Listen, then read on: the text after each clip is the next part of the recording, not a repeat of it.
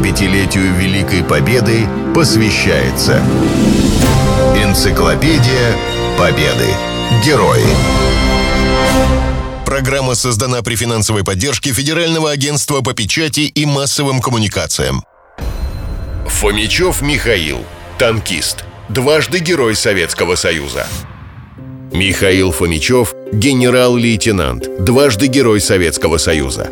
Родился в Калужской губернии в бедной крестьянской семье, где было 11 детей.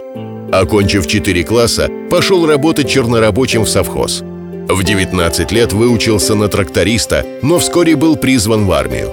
Учитывая профессию, его направили в полковую танковую школу, а оттуда в Орловское бронетанковое училище – Войну Фомичев начал в звании старшего лейтенанта и прошел ее с первого до последнего дня. Боевое крещение получил на Западном фронте во время танкового сражения в районе Ровно-Луцк-Броды.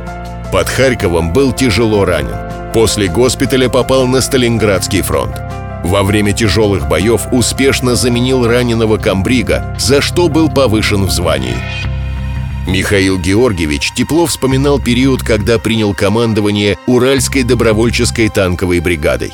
С челябинскими танкистами он прошел множество испытаний, включая Курскую битву. Об этом он писал в своих мемуарах. 30 дней из 50, в течение которых продолжалась Курская битва, наша бригада провела в непрерывных боях. Уже одно это потребовало от танкистов-челябинцев исключительной выносливости и выдержки – мы несколько раз ходили в наступление, отражали многочисленные контратаки противника, которые часто заканчивались рукопашной схваткой. И всегда люди бригады держались стойко, дрались мужественно. Участие в Курской битве, одной из величайших битв Великой Отечественной войны, вызвало чувство гордости у всех моих однополчан. Ведь в этой битве был сломан хребет гитлеровской армии – Большим испытанием стало поступление в часть модернизированных танков Т-34, которые оснастили 85 миллиметровой пушкой. Михаил Фомичев вспоминает этот эпизод. Что творилось в экипажах? От радости люди плясали. С 34-кой у меня связано многое. Трудно сосчитать, сколько дней и ночей я провел в танке. Машина обладала многими замечательными качествами. Высокоманеврена, подвижна, быстроходна. Ей не страшны ни распутица, ни водные преграды, ни заболоченные участки. К тому же танковый двигатель в любое время готов к действию. И, конечно, огневая мощь великолепна. А тут еще 85-миллиметровая пушка. Здорово! С февраля 44 -го года и до конца войны Фомичев командовал танковой бригадой. Его танкисты особенно отличились при штурме Львова.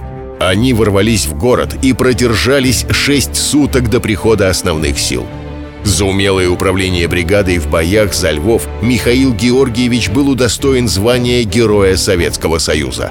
Потом была Берлинская операция. На Фомичева огромное впечатление произвел эпизод на территории Германии. Он вспоминает. «Кругом густые леса, движемся по проселочным дорогам. Слева от нас обширное поле. Невдалеке от дороги обгорелые 34-ки опрокинутые с ржавыми колесами 122 миллиметровые гаубицы, приземистые самоходки Су-75.